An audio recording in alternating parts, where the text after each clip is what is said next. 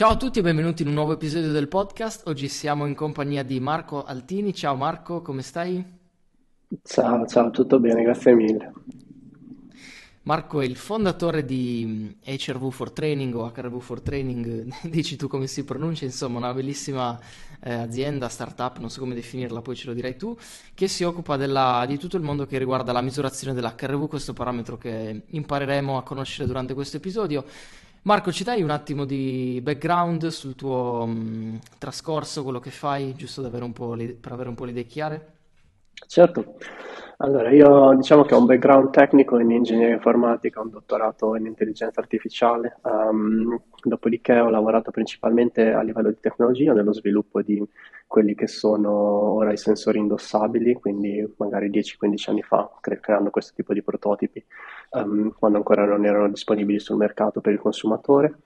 Ho a quei tempi creato appunto questa app, HRV for Training, per misurare la variabilità cardiaca, quindi diciamo um, studiando gli aspetti tecnici dello sviluppo di questi sensori, ma sempre legati alla misurazione di um, parametri legati a quello che succede nel corpo, diciamo che può essere il battito, l'attività cerebrale, mm. risposta allo stress, qualunque tipo di cosa. Questo mi ha portato poi nel tempo a essere un po' più interessato a questi aspetti e a tornare anche all'università qualche anno fa per studiare poi anche scienze motorie, quindi complementare un po' quello che era l'aspetto mm. tecnico, diciamo, di sviluppo della tecnologia con quello che è poi più eh, l'aspetto, diciamo, fisiologico e anche di come utilizzare questi dati, soprattutto nel mm. contesto magari un po' più sportivo. E, ehm, direi che questo è stato un po' il percorso, al momento mi occupo della nostra azienda, quindi diciamo una piccola azienda, possiamo chiamarla certo. così, um, sono già ormai dieci anni, però comunque diciamo, rimane una cosa abbastanza di nicchia per quanto sia no, la variabilità cardiaca, certo. anche se c'è un po' più interesse credo di, questi tempi. Um, insegno un po' anche mm. all'università ad Amsterdam, diciamo un corso di analisi di dati, però per persone che studiano uh, scienze motorie, quindi per uh, iniziare a capire come mm. utilizzare i dati a livello anche di programmazione, anche se si ha magari un background un po' diverso, questo tipo di cose qui. Sono consulente per ora anche che ora sviluppa un anello per la misurazione di vari parametri, tra cui il sonno e la variabilità cardiaca e altro. E sì, direi principalmente questo è quello che faccio. Direi un background di così, giusto da, in due parole l'hai riassunto, ma secondo me è un background super intenso e super eh, all'avanguardia. Ma ti volevo fare una domanda prima di entrare più nel dettaglio su cosa è effettivamente l'HRV ehm, e su, sulle varie cose che possiamo fare magari per andare a, a migliorarla. Perché tra tutti i parametri che eh, noi oggi, oggigiorno abbiamo a disposizione per monitorare in qualche modo eh, gli aspetti relativi alla salute, al benessere, perché hai scelto, proprio, hai, hai scelto di focalizzarti proprio sull'HRV, soprattutto in un periodo in cui, perché hai detto bene, oggi è, è un parametro che sta andando, possiamo dire, anche quasi di moda, no? nel senso che quando è nato tutto il filone del biohacking, no? è venuto fuori mh, questo parametro HRV che prima quasi nessuno conosceva tu però l'hai approcciato già diversi anni fa, mi parli già di più di dieci anni fa, quindi da dove è nata questa passione o questa esigenza di monitorare l'HRV e perché proprio questo parametro piuttosto che qualsiasi altro parametro? Guarda, ottima domanda, direi è stato un po' casuale, un fortuito, nel senso che ehm, quando mi sono avvicinato allo sviluppo di questi sensori indossabili, questo tipo di tecnologia, dopo aver stato in Italia, sono finito in Olanda um, e poi negli Stati Uniti per lavorare su questo tipo di tecnologie e um, alcune delle persone che lavoravano con me lavoravano specificatamente sulla risposta allo stress e loro guardavano principalmente in realtà l'attività muscolare, quindi magari come, si, um, come cambiava la tensione muscolare in alcune parti del corpo in momenti in cui si è stressati um, in condizioni di lavoro, diciamo, uh, sedentario, no? quindi al computer. E uh, come altro parametro guardavano anche la variabilità cardiaca, certo. perché comunque viene da 50 anni di ricerca su, su questo tipo di, di, risposta allo stress, e questo mi incuriosì molto. Dopodiché, diciamo che era anche un po' il, il il tempo giusto e fortunato per questo tipo di cose perché c'erano i primi smartphone ma anche i primi protocolli per comunicare tra telefoni e sensori come magari fasce polar e queste cose prima non si potevano neanche fare, quindi non era neanche possibile monitorare questi parametri per, per cercare di creare un prodotto che chiunque potesse usare su un'app. mentre con, eh, ai tempi dell'iPhone 4, che quindi sarà stato, non so, 10-12 anni fa, questi protocolli sono stati rilasciati, diciamo quello che era il protocollo Bluetooth numero 4, vabbè, e, e questo ha consentito la possibilità a chi Mm. sviluppa di andare a portare queste cose che prima si potevano fare solo nella- nella- nel lab con elettrocardiogrammi e cose varie, un po' a tutti, con una misura molto più semplice. Direi che questo poi ha scatenato tutto un interesse per quello che è il mondo della variabilità cardiaca, Chiaro. la risposta allo stress e, e tutto quello che è avvenuto poi negli anni successivi. Mm. Perché immagino che il tuo fosse mm, il primo, diciamo così, prototipo di misurazione tramite smartphone o ce n'erano stati già altri?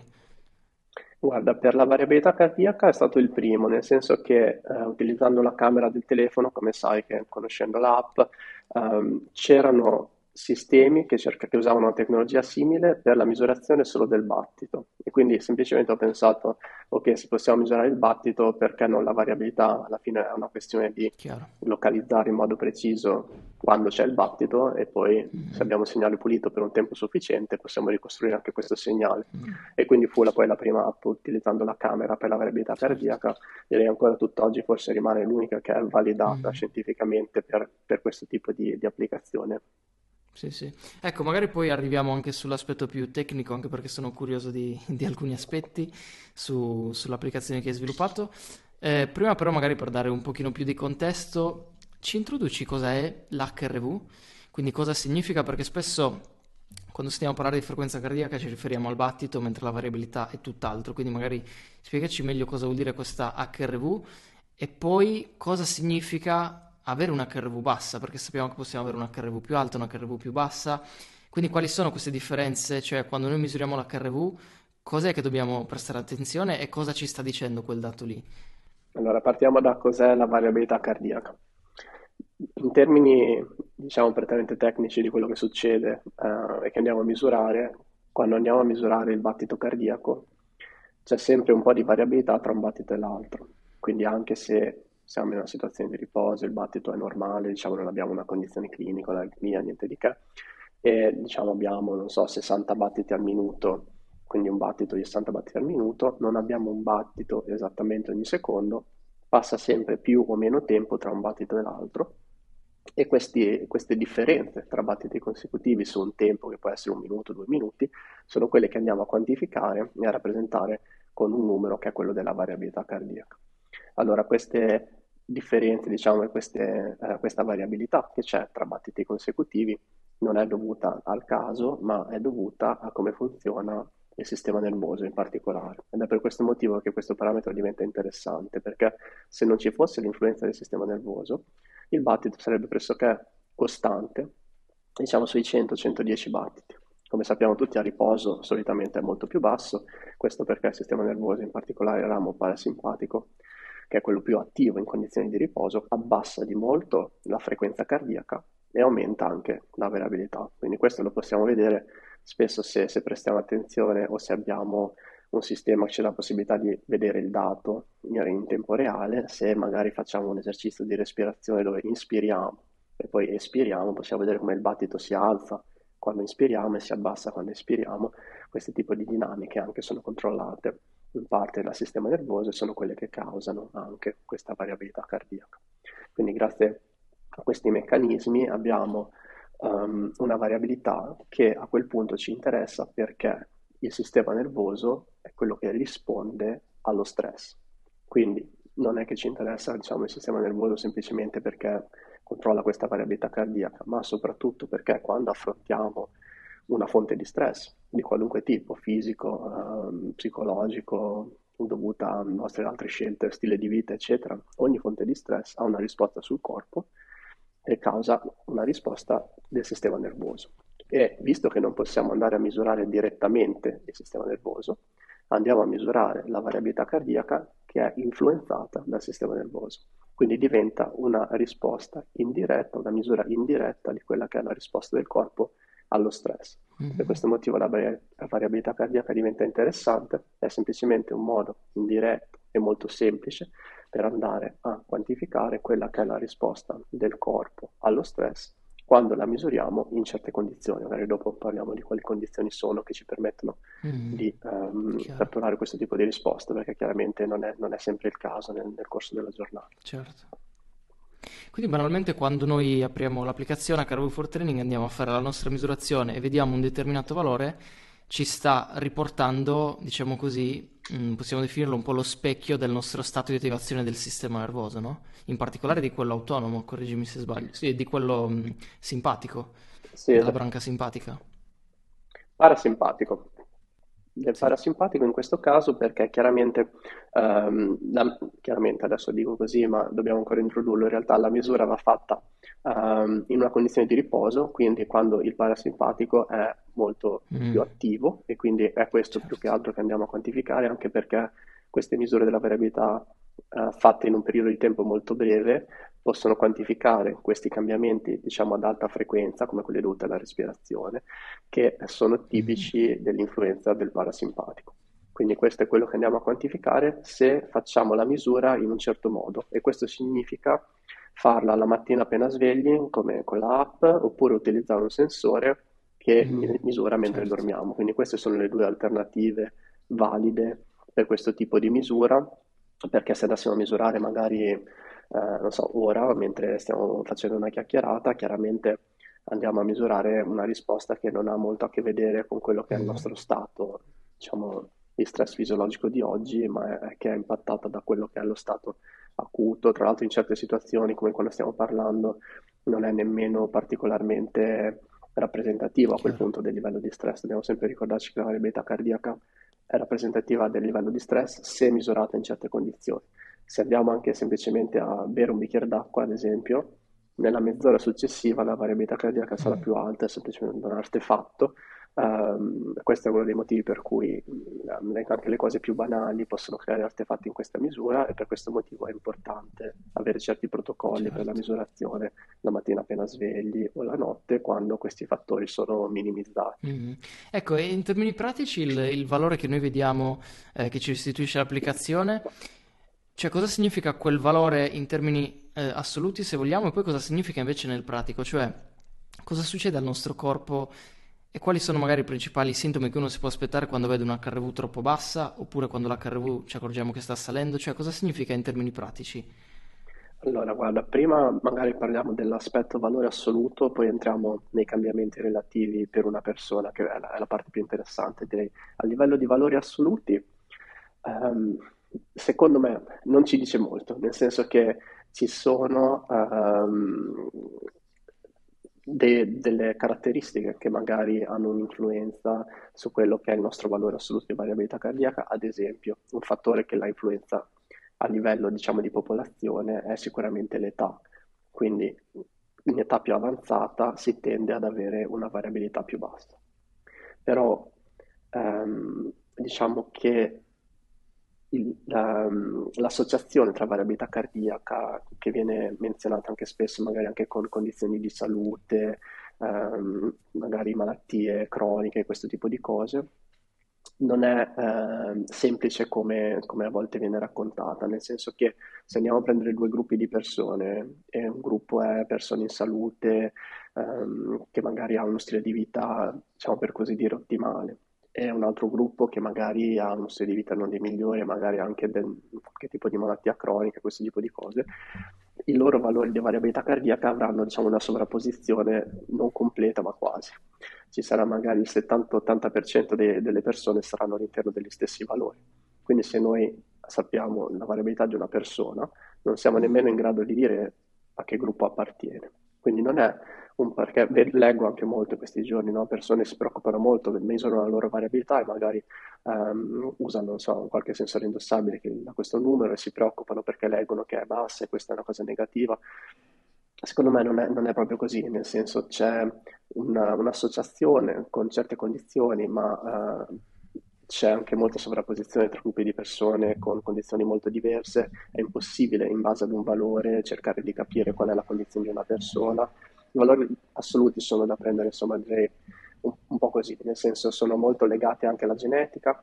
Se abbiamo un certo valore e abbiamo uno stile di vita non ottimale, sicuramente possiamo lavorarci e cercare magari di migliorare questo valore ma il motivo per cui dovremmo usare la variabilità cardiaca dal mio punto di vista, soprattutto se magari siamo persone che sono già in salute o che cercano di occuparsi già eh, diciamo delle, de- de- delle cose più importanti a livello di stile di vita, non è quello di aumentare la variabilità cardiaca, che può essere diciamo, una- un obiettivo un po' senza speranze, per così dire, se Mhm. abbiamo, perché comunque rimane un parametro molto legato di nuovo a fattori genetici e magari la, la nostra è quella che è, ma l'utilità sta nel fatto che rappresenta giorno dopo giorno quella che è la nostra risposta alle varie fonti di stress che affrontiamo e questo ci dà la possibilità Mm. di fare degli aggiustamenti, perché ad esempio se scopriamo che facciamo magari qualcosa che ci causa sempre una risposta negativa del corpo, allora magari possiamo implementare un piccolo cambiamento o dall'altra parte se abbiamo delle attività che vediamo ci consentono di rimanere nella nostra zona ottimale evitando questi- queste soppressioni di variabilità, ovvero situazioni di alto stress, la variabilità e lo stress vanno diciamo in direzioni opposte, eh, possiamo poi fare degli aggiustamenti per rimanere in questa zona ottimale. Quindi solitamente cercare di rimanere in questa zona ottimale è il motivo per cui si utilizzano questi parametri, più che cercare di aumentarli, anche se è sempre importante il contesto, no? Quindi se siamo in un contesto in cui c'è tanto lavoro da fare a livello Mm. di stile di vita, eccetera, ok, migliorerà la variabilità, ma così come migliorerà tutto, diciamo, di quello che andiamo a misurare, perché è una condizione in cui c'è c'è molto da migliorare. Se invece siamo già, siamo- perché vedo anche, non so, magari tanti atleti, persone che sono in ottime condizioni di salute, eccetera, che magari prendono come obiettivo voglio miglior- migliorare la mia variabilità cardiaca. Secondo me questo magari non è l'utilizzo migliore della metrica, ma cerchiamo di Mm. utilizzarla per stare in questa zona di equilibrio, gestire lo stress al meglio, stare in questa condizione di stabilità che è ottimale ehm, e capire anche che tipo di stimoli magari ci portano al di fuori di questa condizione, in modo che possiamo magari fare dei Mm. piccoli accorgimenti e migliorare le cose, ma non puntiamo necessariamente a migliorare la metrica, quanto puntiamo a mantenere la metrica all'interno di una zona ottimale per migliorare quella che è prestazione, salute, Mm. eccetera. Ecco, però questa zona ottimale tu ti aspetti che nel tempo, cioè quindi prendiamo un range di, di valori, ti aspetti che nel tempo comunque tenda leggermente verso la crescita o proprio che rimanga stabile? Cioè ti faccio questa domanda anche perché io, eh, monitorando appunto la, la KRV, spesso mi accorgo come ho dei momenti in cui, ma ti parlo ovviamente di, di mesi, quindi di periodi abbastanza medio-ampi, chiamiamoli così, dove noto una proprio una certa ciclicità, anche proprio a livello grafico dei valori, no? C'è proprio questo andamento ondulatorio che quindi rispecchia probabilmente delle fasi più intense delle fasi magari più di recupero, e poi invece delle fasi dove, pur sempre stando all'inter- all'interno del range, la curva comunque tende invece un pochino ad appiattirsi, quindi a rimanere un pochino più stabile. Cioè, quindi da questo punto di vista, secondo te, quale dei due ehm, dovrebbe essere, se poi ce me lo direi tu, un grafico migliore rispetto a un altro? Oppure è Guarda, meglio sempre credo, avere un certo trend crescente ma costante, senza queste alterazioni? Credo che ehm, in realtà dipenda molto da- da- dal contesto e da tanti fattori, ovvero non possiamo definire in anticipo che questa è la situazione ottimale per te. Ehm, in alcuni momenti la- il, diciamo, il tuo range ottimale, quindi guardando come dici tu un po' a lungo termine, non solo i cambiamenti giornalieri o neanche settimanali ri- rispetto alle fonti di stress, quelle più ehm, importanti, no? Come possono essere di nuovo malattia, alcol, allenamenti molto in gare, cose di questo tipo, no? Tutto quello che ha un effetto Certo. acuto. Se andiamo a guardare a, a lungo termine, anche semplicemente ehm, la stagione in cui siamo avrà un impatto sulla nostra fisiologia a riposo, no? Quindi ehm, c'è un, un Mm, ritmo che non è solo a livello giornaliero circadiano, ma anche a livello, diciamo, stagionale, annuale, di quella che è ehm, la variabilità, così come il battito. Quindi sappiamo che d'estate il battito tende ad essere leggermente più basso e ehm, la variabilità leggermente più alta, ed d'inverno l'opposto, e questi ci sono anche ormai, visto che ci sono così tanti sensori indossabili utilizzati da milioni di persone, ci sono anche degli studi che fanno vedere in modo molto eh, chiaro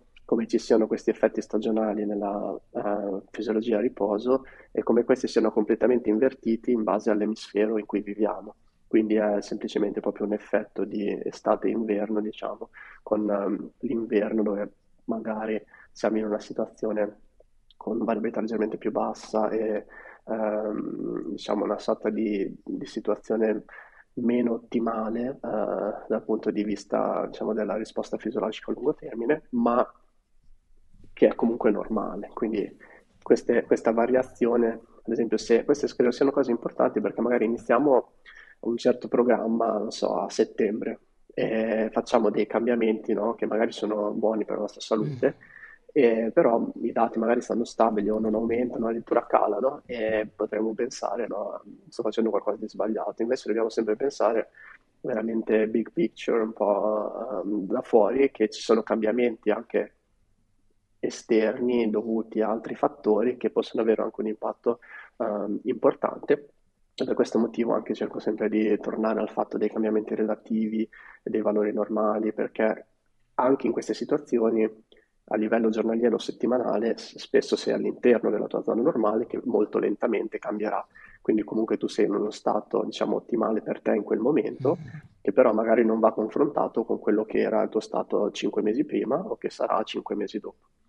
Quindi diciamo chiaro. a lungo termine è molto, molto complesso prevedere quello che succederà in base a tutti quelli che sono i fattori poi che si aggiungono a questi, diciamo che possiamo considerare un po' nel background, perché poi ci sarà anche i tuoi impegni lavorativi, professionali, sportivi, eccetera, stile di vita, tutte queste cose avranno un impatto sia Certo. acuto che cronico, cumulativo, ehm, e quindi a lungo termine, diciamo, la complessità aumenta, ma cercare di eh, analizzare i dati rispetto a questo range normale eh, ci dà la Mm. possibilità, credo, a livello giornaliero, settimanale, di capire come stanno andando le cose in, in una maniera relativamente ehm, semplice Chiaro. efficace. Mm. Ma ecco, e nel pratico, quindi, ehm, magari tralasciando il, il fatto di guardare giorno per giorno il dato che ci restituisce la- l'applicazione, quindi la misurazione, ma prendendo sempre delle dinamiche un pochino più a medio-lungo termine, cioè nel pratico in cosa ci può aiutare, specialmente magari se siamo delle persone che si allenano, non per forza degli sportivi d'elite, ma comunque delle persone che vogliono stare bene, che si allenano, che fanno uno stile di vita mediamente sano. Cioè, nel pratico, in cosa ci può aiutare l'andare a, a monitorare questo valore? Ad esempio, immagino a, ehm, che ne so, a modificare determinate eh, tipologie di allenamento, tipi di intensità. Cioè, nel pratico cosa ci dice?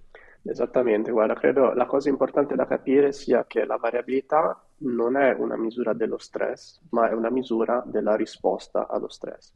Perché a volte qui si crea confusione pensando che allora ogni volta che do uno stimolo intenso al corpo, magari faccio un allenamento ad alta intensità, mi aspetto una soppressione della variabilità e va bene così. Invece no, ovvero quello che vogliamo vedere, anche quando diamo uno stimolo intenso, è che il corpo nel giro di pochissimo tempo ritorna alla normalità. Questione di magari qualche ora, più siamo in una condizione, diciamo, di fitness alto e quindi in grado di assimilare lo stimolo meglio e più questo recupero è veloce, no? Quindi andando a misurare sempre nello stesso contesto la mattina appena svegli, se ieri ho fatto un allenamento molto intenso che però è adeguato per il mio livello di fitness attuale, la mattina dopo non mi aspetto assolutamente una soppressione, mi aspetto che sia tutto normale, a meno che appunto qualcosa è andato storto, ho Mm, fatto troppo, oppure c'è un'altra fonte di stress, magari sto viaggiando, magari sono molto stressato sul lavoro, quindi le cose si combinano e magari c'è un problema.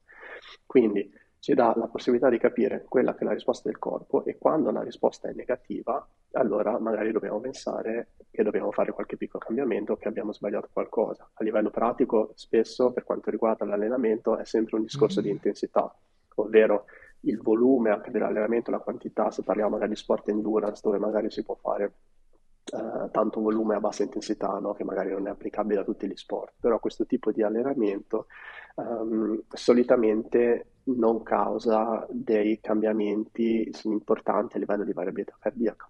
Se facciamo il nostro allenamento a bassa intensità, davvero a bassa intensità, quindi all'intensità giusta per noi, per quello che è il nostro livello di fitness in un dato momento, la variabilità cardiaca dopo l'esercizio dovrebbe essere equivalente a quella precedente, se andiamo a misurare anche proprio subito prima e dopo, nel giro di magari 5-10 minuti, dovrebbe essere già tutto renormalizzato livello del sistema nervoso. mm, Se, quindi diciamo che poi la quantità chiaramente anche conta, ma ci sono stati vari studi dove guardando magari l'impatto di un'ora di esercizio, due ore di esercizio, nessuna differenza se stiamo sotto quella prima soglia, quindi dell'allenamento a bassa intensità. Se invece andiamo sopra e aggiungiamo intensità, abbiamo che ci vuole sempre più tempo, in base a quanto è intenso l'allenamento, e sempre di più in base a quanto anche può essere la nostra carenza di fitness rispetto a quello che era lo stimolo. Quindi aggiustare poi quello che è Mm, l'allenamento in base alla risposta può essere una cosa che il dato ci dà la possibilità di fare perché normalmente ci aspettiamo Mm, non una soppressione a meno che eh, non fosse praticamente eccessivo lo stimolo, il che fa sì che poi non, non rispondiamo in modo positivo allo stimolo, no? Perché come sappiamo non è che andare al massimo fa sì che poi abbiamo il massimo del beneficio, al contrario, dobbiamo certo. cercare di gestire gli stimoli nel modo migliore. Chiaro, e invece però tralasciando la, la parte legata al fitness all'allenamento, quando ci accorgiamo magari, sempre per entrare nel pratico, che magari il nostro trend eh, sta scendendo, quindi magari ci accorgiamo che stiamo, siamo mh, costantemente con una risposta allo stress attiva, cioè quali sono dal tuo punto di vista gli aspetti, le cose che più influenzano i valori di HRV in negativo? Perché spesso le persone si spaventano chiaramente di più quando vedono che la loro HRV sta scendendo. Magari si spaventano anche in acuto, nonostante tu adesso ci hai detto, poco fa ci hai detto che non ha molto senso guardare il valore assoluto in acuto, ma è sempre bene vedere un trend comunque a, lungo o medio termine. Però quando per- una persona si accorge che il suo trend sta costantemente calando, quindi c'è un calo significativo dell'HRV e questo lo, magari lo nota per più mesi di fila, per più mesi di fila, quindi per un periodo medio, medio-lungo, quali sono secondo, secondo te i fattori da rivedere, da prendere più in considerazione, quindi magari andare ad aggiustare, eh, che più influenzano, eh, han- hanno influenzato questa varia- variazione dell'HRV, al di là dell'allenamento chiaramente? Sì, ottima domanda. Credo che questo sia davvero individuale. Ehm, anche nei miei dati, diciamo, questo lavoro è iniziato nel contesto di sportivo, però non essendo un atleta, no? Nel senso non professionista, ehm, la fonte di stress principale per me è lavorativa, no? Quindi ho sempre visto le risposte peggiori, soprattutto croniche, dovute al lavoro, quindi condizioni Mm, in cui la- al lavoro c'era molto stress, situazioni magari un po' di ansia, di quelle che proprio vai a letto e continui a pensarci e questo dura per giorni, settimane, soppressioni chiaro. continue e in risposta all'allenamento non mi è mai capitato una cosa del genere, al massimo dopo gara un paio di giorni se ho corso una maratona, ma non una cosa di settimane o mesi, è sempre più un fattore ehm, diciamo psicologico, lavorativo. Quindi credo che prima di tutto il dato in quel contesto può aiutarci magari a capire anche cos'è che sta creando un problema, perché a volte magari possiamo pensare che ok, questa è la normalità, ho sempre fatto così e, e va bene così, ci sono alti e bassi, ma in realtà se rischiamo appunto di finire in una situazione di attivazione costante del sistema simpatico, sempre stressati cronici e questo chiaramente poi ha una serie di implicazioni a lungo termine negative per la salute che sappiamo Mm, tutti. Quindi cercare di, anche solo a livello di consapevolezza, credo che sia un primo, un primo segnale ehm, che ci può aiutare a riflettere un attimo sulle cose. Poi a livello del cambiamento da fare è molto complesso perché eh, lo sport è semplice, nel senso se c'è, qui è forse anche questo il motivo per cui viene utilizzato tanto in quel campo, c'è un problema, cosa facciamo? Cambiamo l'allenamento, non è che sia una gran difficoltà, nel senso oggi avevamo alta intensità, non la facciamo, magari la facciamo domani se siamo- abbiamo recuperato. Se invece abbiamo un problema di famiglia, un problema di salute, un problema di stress sul lavoro, non si può dire ok, ci pensiamo domani, perché comunque continua, continua a influenzarci. Quindi dobbiamo cercare di capire in che modi eh, possiamo arrivare a gestirli in, una- in un modo migliore, magari ora che siamo consapevoli che questo è, un è un problema anche a Certo. livello per quello che poi sarà la nostra salute a un certo punto, cercare di capire magari che pratiche possono aiutarci. e Chiunque è diverso, per me può essere magari l'esercizio, può essere cercare di magari crearmi un- una routine leggermente diversa in cui è un po' meno alienante quella che è Mm, il rapporto col lavoro, quindi cerchiamo magari di fare dei passi in una direzione che ci dà ehm, la possibilità di non finire ripetutamente in queste condizioni di, di stress eh, cronico e risposta negativa del corpo. Mi piace tanto il, concetto che hai detto sulla presa di consapevolezza, perché secondo me, cioè anche nel mio caso eh, personale è proprio così, cioè ti dà, proprio come dicevi tu prima, uno- una sorta di, mh, di riflesso su quello che è il, il tuo stato attuale, al di là del sistema nervoso, ma proprio di come il tuo stile di vita in generale, no? Quindi se vedi magari un trend estremamente decrescente per troppo tempo, è probabile che devi andare a rivedere qualche aspetto della tua vita. E da questo punto di vista ti chiedo, tu hai detto che non è- non ha tanto senso andare a vedere in acuto il dato singolo perché può essere influenzato da tantissimi fattori. Però secondo me se noi, poi dimmi cosa ne pensi, se lo associamo alle nostre, ehm, ad esempio banalmente al cosa abbiamo fatto e il perché quel dato è così basso, può essere anche quello un bel esercizio di consapevolezza per andare a vedere quali fattori all'interno della nostra vita cambiano l'HRV, cioè mi riferisco al fatto, oggi vedo l'HRV molto bassa, mi chiedo cosa ho fatto ieri, magari mi accorgo che ho litigato, che ho bevuto un bicchiere di birra di troppo, cioè quindi magari fare queste associazioni comunque col dato in acuto ci possono dare sempre qualche indicazione, un livello di consapevolezza in più su cosa può, tra virgolette, farci bene e, tra virgolette, farci male per la nostra variabilità cardiaca, no? Certamente, certamente, credo che il valore assoluto di per sé, quando abbiamo solo una misura, non ci dice molto, ma se andiamo in acuto a vedere il valore relativamente ai nostri valori passati, come dici te, può essere utilissimo anche perché questi sono quelli più semplici da capire. A lungo termine, abbiamo detto, può essere complesso, tanti fattori anche al di fuori del nostro stile di vita, invece a livello acuto sono quelle risposte che spesso vediamo ripetutamente, quindi magari come dici tu, usciamo e beviamo un bicchiere di troppo e ripetutamente vediamo la stessa risposta, magari pensiamo che la volta dopo magari non lo facciamo, quindi questo tipo di, di cose sicuramente hanno un impatto e Mm. poi direi anche a valori assoluti, se torniamo a pensare alla persona che magari può fare dei cambiamenti a livello di stile di vita, ehm, per migliorare questo tipo di cose, sicuramente se andiamo a, a concentrarci su quelli che sono i soliti macrofattori, che può essere l'esercizio, ehm, una dieta di un certo tipo, eh, qualità del sonno e, come dicevamo, gestione di quello che è lo stress, indipendentemente da, da Mhm. quella che è la Chiaro. sorgente principale nella nostra vita, diciamo, questi Mhm. quattro fattori, ehm, se riusciamo a lavorare su queste cose, sicuramente possiamo avere anche dei benefici a livello di, Mhm.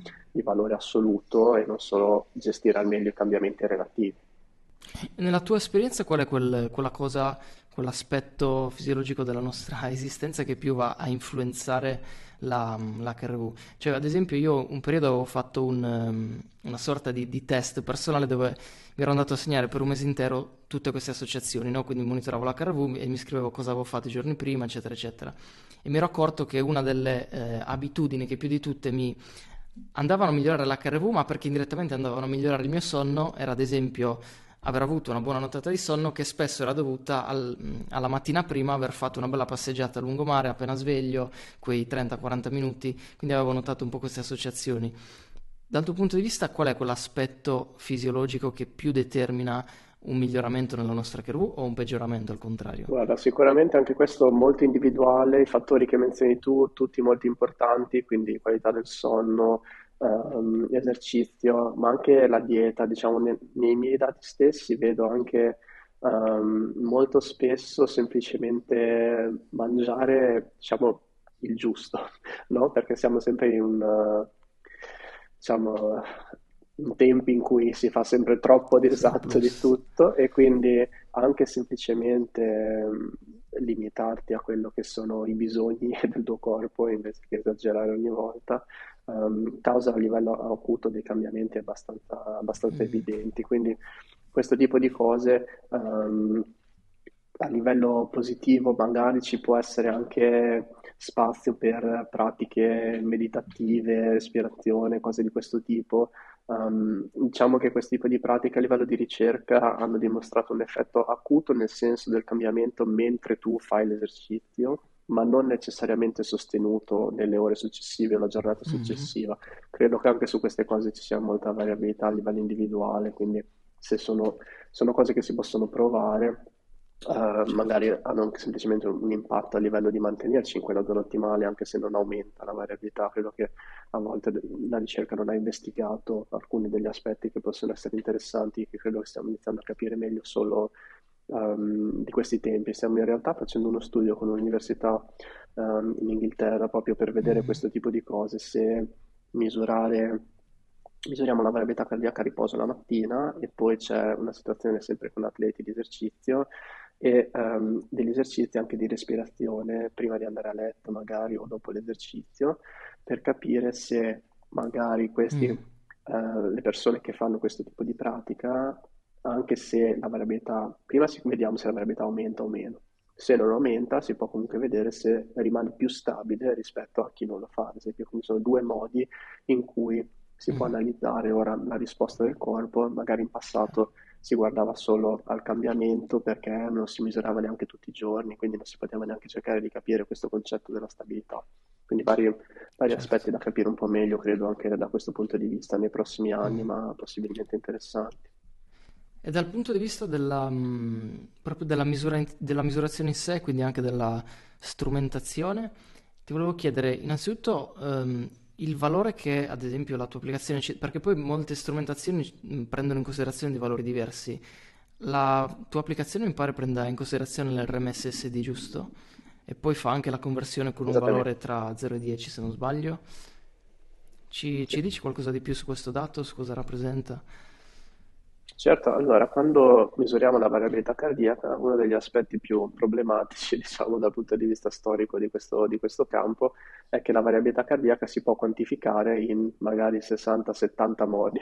E quindi anche spesso quando andiamo a vedere gli studi, ehm, se andiamo a vedere l'effetto di un protocollo su tutti i parametri, ce ne sarà qualcuno che è cambiato prima o dopo e questo fa sì che si crea ancora più confusione su cos'è che ha un impatto, cosa non ce l'ha, quali, quali cambiamenti sono significativi e quali no, e questo tipo di cose. Fortunatamente direi che nell'ultimo decennio, sia a livello di prodotti commerciali che a livello di ricerca, eh, siamo andati un po' tutti sullo stesso parametro, non a caso, perché questo parametro RMSSD è un parametro che ehm, si calcola prima di tutto in un modo semplice, molto standard, che quindi tutti possiamo fare allo stesso modo, mentre alcuni altri parametri c'è più libertà perché senza- non è mai sbagliato, diciamo, ci sono vari passi che si possono fare in modi diversi e questo fa sì che sia complesso anche confrontare studi o prodotti.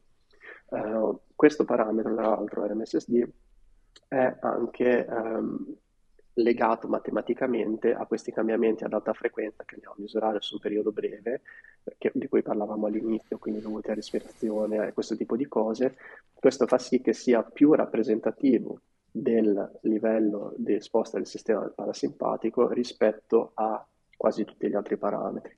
Quindi sia dal punto fisiologico che matematico ci aiuta a catturare una cosa che sappiamo possiamo catturare in quel momento, ovvero il parasimpatico, e a farlo in un modo che è standardizzato e possiamo confrontare tra strumenti e così studi di ricerca, eccetera.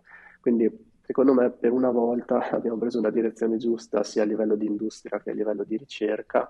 Ehm, questo parametro è anche meno influenzato dalla respirazione, ad esempio, mentre quando facciamo analisi nel dominio della frequenza, che è un altro tipo di analisi della variabilità, la respirazione influenza molto il- quello che, che andiamo a- ad analizzare, questo può essere un problema a volte, mentre con questo tipo di parametro è anche un po' più robusto a questo tipo di problema. Quindi direi che è un, un ottimo metodo per andare a vedere qualcosa di specifico invece di andare a vedere un po' tutto e poi perdersi ehm, tra quelli che possono essere gli effetti di, di un Mhm, certo protocollo, intervento.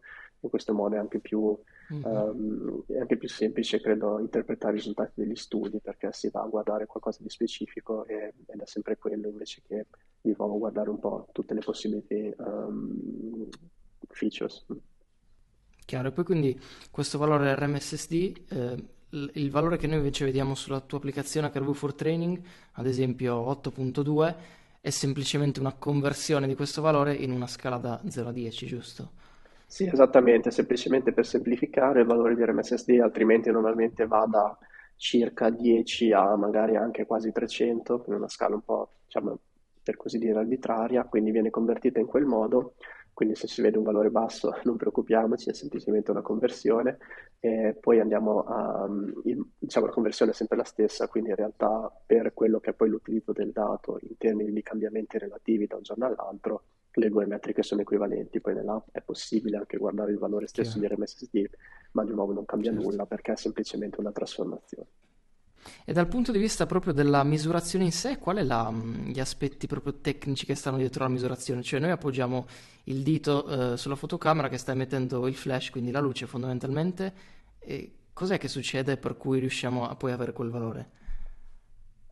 Allora, questa è una misurazione che è simile a quella che possiamo vedere ehm, al giorno d'oggi in quasi tutti anche gli orologi che hanno magari i LED verdi o rossi per misurare il battito, quello che è. Quindi il principio è che chiaramente quando batte il cuore scorre il sangue nel corpo e quindi raggiunge tutte le parti del corpo, tra cui ad esempio il dito, il polso, quello che è.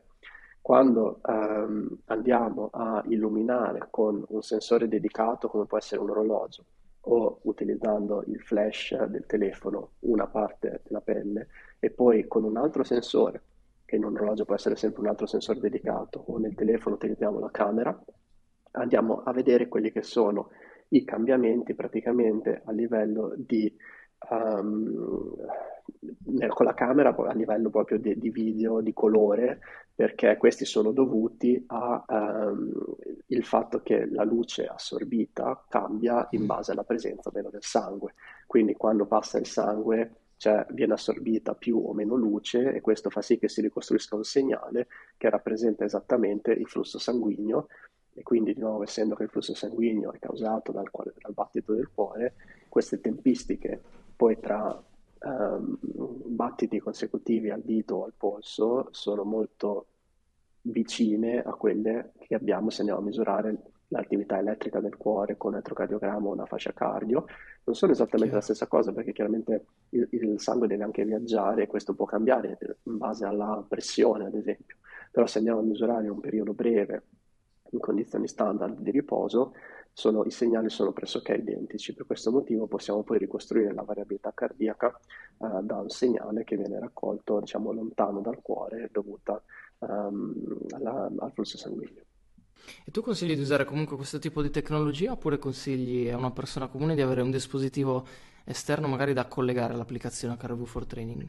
Guarda, dipende, nel senso io stesso uso la camera perché credo che sia più comoda e comunque il risultato è affidabile. Poi dipende sempre dalla persona, c'è anche, c'è anche chi magari ha qualche difficoltà a utilizzarlo perché come tutte le tecnologie magari ci sono delle differenze a livello individuale, come magari Uh, non so, con l'età o con il flusso sanguigno non, non, è lo stesso e questo tipo di cose, magari abbiamo un segnale più debole um, e quindi può essere comodo avere, so, una fascia cardio o un altro sensore indossabile, mm. però altrimenti se, se, la camera funziona bene devi sempre di provare prima quella perché così non serve altro, non c'è da spendere altro e, um, ed è molto comodo la mattina appena svegli, altrimenti anche sensori esterni, quelli affidabili, vanno benissimo. Certo.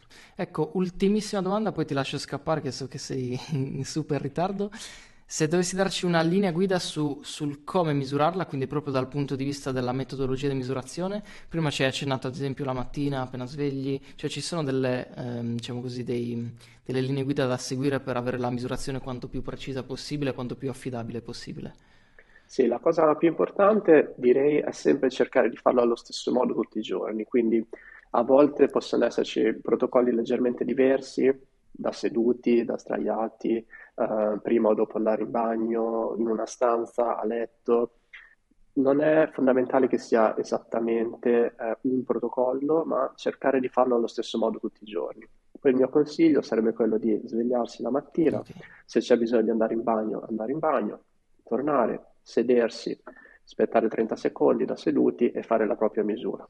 Credo misurare da seduti sia leggermente meglio che misurare da sdraiati, semplicemente perché andiamo ad aggiungere un piccolo livello di stress ortostatico perché ci sediamo e il corpo deve rispondere a questo e a volte quando facciamo questo, questo tipo diciamo, di esercizio Chiaro. per così dire eh, il dato risulta un po' più interessante perché in caso di problemi, quindi stress eh, cose di questo tipo, viene amplificata la risposta possiamo notarlo se magari una mattina siamo malati mm. e a letto il nostro battito è 4-5 battiti più alto, se ci sediamo magari è 20 battiti più alto. Questo tipo di, di risposta è amplificata uh, semplicemente perché siamo seduti e quindi magari soprattutto per atleti consiglio di farlo seduti, ma se si misura da sdraiati solitamente è comunque, comunque, un buon protocollo e cercare di farlo in questo modo semplice la mattina prima di fare cose tipo mangiare, bere il caffè, eccetera, Um, direi semplicemente così. Alla grande. Marco, ti ringrazio davvero tanto. Abbiamo dato, secondo me, una panoramica super generale, ma anche abbastanza dettagliata di, di tutto il mondo dell'HRV, quindi ti ringrazio. Ragazzi, come sempre, vi invito a lasciare un like, mettere una recensione in base a dove state guardando ascoltando. Grazie Marco e noi ci sentiamo alla prossima. Ciao a tutti. Ciao, grazie a te.